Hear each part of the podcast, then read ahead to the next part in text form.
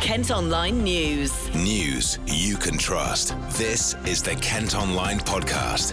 Nicola Everett. Thanks for downloading today's episode. It's Friday, November the 20th. These are the big stories going on in Kent today, and we hope you don't mind. But with just over a month to go, we're going to be talking Christmas first up, because there's a pretty big debate going on right now as to whether restrictions should be lifted so we can spend time with family and friends. Scientists have warned that if they are, we'll face having to go into another lockdown in January. So, would you prefer a more muted festive season and hope things start to get back to normal in the new year? Would you rather see family and then go back into lockdown afterwards? Well, first, let's hear from Dr. Julian Spinks, who is a GP in Strood. Christmas is a problem, and that's because it's said that to be able to relax for a day, we might have to do five extra days of lockdown. And it really shows what an enormous effect one day of relaxing the rules can have. However, I'm very much aware that whether you're religious or not, it is a major festival in the UK. It's a time when families come together. Um, and also for the economy, the enormous amount of stuff that's bought around that time is important. So the government is trying to split the difference. I do feel it's unlikely we can have what I would call a completely normal Christmas. It's likely we'll have to accept some sort of restriction. And uh, from my point of view, and with my family, I've decided that it's better to have a celebration later in the year, possibly for Easter, um, rather than try and bring everyone around the country back together. But that's for individual families. Govinda Sande is from Cohesion Plus in Gravesend. You might remember we heard from him in the podcast last week as he wasn't able to see his parents for Diwali. It's a difficult one, isn't it? Christmas is a time for families to come together, and me, like millions of others, you know, we're looking forward to getting together with family especially after a difficult year we've had. Um, but on the other side, obviously listening to the scientists and saying, you know, if they do ease lockdown, there's a worry of then having an extend, extended lockdown in January. So it, it's it's a difficult one, and I think you know the primary aim surely has got to be around kind of public health, and you know I think that you know if it means this year, you know that Christmas isn't going to be the same as previous years, it may be something that we might have to accept reluctantly, but it may be something we may have to, you know, because bottom line is I think, you know, health, family health, personal health, you know, surely trumps everything else. We spoke last week about Diwali. You weren't able to be with your parents for Diwali. Other religious festivals have happened during lockdown. Eid, for example, Muslim communities weren't able to get together. What would you, how would you feel personally if they said, oh, well, it's Christmas, let's let everyone get together for Christmas when other religious festivals missed out? I, I think with with everything, you know, we've you know, as members of the community or the government, obviously are listening to the kind of experts. So, you know, although you know we couldn't celebrate you know Diwali like we would, and you know, although like friends couldn't celebrate Eid as they could, I think there's an understanding now that due to um, you know the pandemic and the, the risk to public health that it couldn't be done. And I think when it comes to Christmas, I think again it's got to be that same, and I'm sure there will be that using that same kind of uh, logic. And you know, if there isn't a kind of health risk, then it'd be great because it would be so nice, I think, for all of us to see family and you know have a little bit of um, normality. Professor Martin Michaelis is a virologist from the University of Kent. He's been on the podcast quite a lot during the pandemic and has given us his thoughts on this issue too. Christmas is clearly a very special and iconic time of the year. Uh, and people are asked to make sacrifices. And sacrificing Christmas would be really a big ask. Now, um, of course, the numbers in Kent are very worrying at the moment because they're still increasing, although we have been in lockdown for a while. And it is quite breathtaking at which speed this is happening. Um, it also needs to be said that we don't have Christmas yet. So there are still five, six weeks to go. And um, the, the, the effects of the lockdown uh, um, take some time to really signal through. And now we are in this situation, and suddenly it dawns upon us that that might ruin our Christmas. Um, there's no e- easy answer to that. But from a virological point of view, we really have to learn to control the spread of the virus, whether it's Christmas or any other time of the year. And finally, let's hear what some of you think in Maidstone. Well, I've been isolating anyway. I'm a carer for uh, somebody in the family, so I've been isolating and doing what I need to do. If it continues to do it, then if they tell us to do it, we'll do it. We've been in this situation for, for nearly a year now, so whatever happens, happens.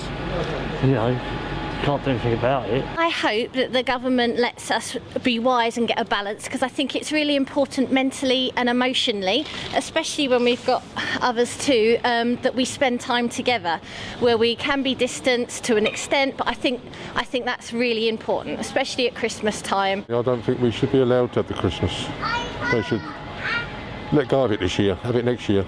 You know, it's it's pointless if you're going to be all meeting at home, there will be people in it, you'll pass on to me, and we're all in isolation again, so we'll lose out, business lose out, everyone will lose out. Well, you can join the debate and let us know how you feel about the whole Christmas thing by voting in our poll at kentonline.co.uk.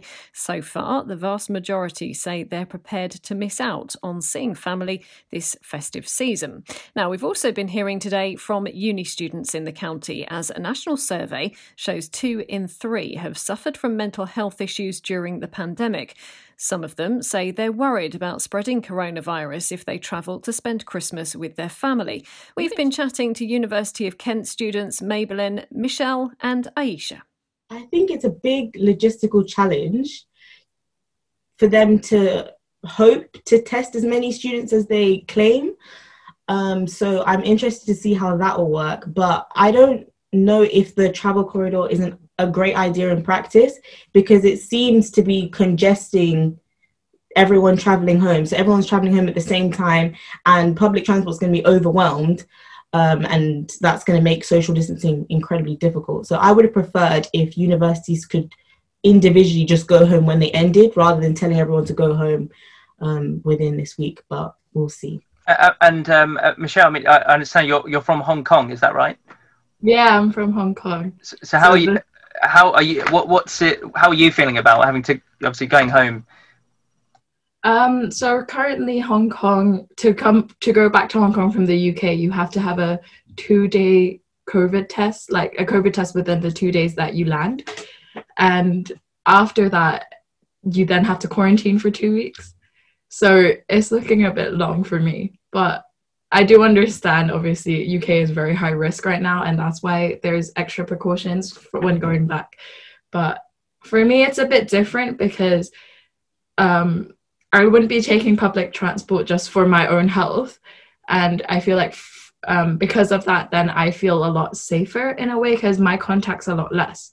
But obviously, that's a very special circumstance because I, um, yeah, I wouldn't for my own health reasons. Students are supposed to test negative before being able to go.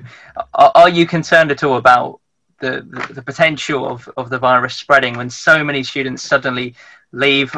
I mean, you guys will be leaving Kent and going outside of the area. Um, are you worried about that potential spread with so many students leaving all at once? Definitely and especially considering it's going to be lockdown ends and then this happens and then christmas and there's talk of a second eat out to help out. So all of these things it seems like there is the potential for a, a lockdown in january which is sad yeah. but it's it's not looking good. Yeah and i worry about not being able to come back for uni as well if there's a second lockdown or whatnot because i wouldn't i don't think my mom personally would not let me go from a country that's been quite well ha- uh, handling COVID quite well back to here just for education, especially if it's all online, which means I'll have to miss out on a lot of things like being with my housemates or even seeing certain friends that might be leaving after this year. I mean, the, the, this lockdown it's it's planned to end on the second, but it's not been ruled out that it could be extended. Are you worried about not being able to go home at all at Christmas? I personally am not able to go home at Christmas. I don't think that risk is is worth it really, especially because um, both of the households that I'd be traveling between involve a clinically vulnerable person, and so I I do think that a lot of students will be in that position where they are having to stay at university for the entire Christmas period anyway. Um, so I'm fairly confident that the university would have the structures in place to support us. But I do think that once it becomes, um, once it goes from the 200 students that are usually here at Christmas to potentially 20,000 people who are going to be stuck in lockdown, at University of Kent, it does become a massive issue in terms of the resources that they can give us. Kent Online News. Other news today, and an emergency meeting is being held to address the increasing number of coronavirus cases in Swale. The area has the second highest infection rate in England, and latest figures show Sheppey East has recorded more positive tests than any other district ward in the country. The council say it's concerning, and they've invited representatives from the police, KCC, and prison service for urgent talks. Maidstone Hospital, meantime, is introducing stricter rules on visits amid concerns over rising numbers of COVID 19 cases. From today, visitors will only be allowed in a small number of circumstances, such as to see patients receiving end of life care. A man's died following a house fire in Folkestone. Emergency services were called to a property in Appledore Crescent yesterday morning. It's thought the fire started accidentally. A new study has revealed the worst place in Britain for air quality is in Kent. Pollution near the Dartford Tunnel approach road north of Bean is higher than anywhere else in the country, according to groundbreaking data published by scientists. Levels there are more than double the World Health Organization's recommended guideline. We're told work on a £20 million building at a school in Canterbury is on track to be completed in January. The state of the art new teaching block at Simon Langton Girls Grammar is replacing old ones that weren't fit for use. You can see pictures of the progress being made at kentonline.co.uk. And a cruise ship that's been in the Thames near Gravesend for more than seven months has set sail for a new home in Gibraltar. Columbus became a familiar sight on the river after being forced to moor up in Tilbury when the pandemic hit. The boat was sold after the company that owned it went into administration in July. Kent Online Sport. Football and Gillingham's tough run of games continues tomorrow as they welcome Charlton to Priestfield. The visitors are sitting fourth and have won their last six league games. Meantime, the Gills haven't taken any points or even scored against any of the leading sides so far this season. Well, we've been speaking to Gills forward Vadaine Oliver about the mood of the team ahead of tomorrow's game after some wins earlier in the month and the potential of fans returning to the stadium. You can see it in training, everyone's lively. Got likes of Trey's on fire at the minute in training. Obviously scored a couple of goals as well. Jordan assisted, you know what I mean? And look at the back line, look strong. Mags, um, Jack Tucker, everyone's performing. Jacko, like everyone's really kind of on form. And I think this week showed it again. Um, like like I said, with the training stuff we've done, everyone looks bright, everyone looks sharp. Um, so I think, yeah, I think we're all ready for this. We've got a good kind of mix of what we have attacking wise. You know what I mean? We've got the likes of Trey, who can cut in, who's got really lively feet and get in behind. You've got Jordan, who's also got great feet and great delivery. Do you know I mean? Probably best delivery in the league. Do you know what I mean? And then we've got Dom who can play off the shoulder. He's a bit fox in the box. And then you've got me and John who can occupy a defence. Do you know what I mean? Like, all, of us have all got our kind of um, kind of ways of affecting a game. Um, and I think it's vital for a team. You need that. You can't just have one person doing one job and then you expected that person just to win your game. You need that kind of mixture. Um, and I think it works for us it's it's almost like extra man on the pitch when you've got fans there. Um, a, a, lot of the time when your chips are down and things don't seem to be going right for you, that the fans can give you that little extra boost, that little lift. Um, and it'd be great for them. Do you know I mean? It's been a hard kind of time for everyone up and down the country, across the world. Obviously, what we're going through is difficult. I've still not had that full-on taste of what it's really like to play for the club. Um, so yeah, I'm, I'm, looking forward to it. Hopefully, um, next month there's a, there's a change and, and we can do that. Kick-off tomorrow is at one o'clock. You can follow at Kent Online Gills on Twitter for regular updates. That's it for today, but you can also subscribe to the IM News app to access all KM Group newspapers. Head to subsaver.co.uk. News you can trust. This is the Kent Online Podcast.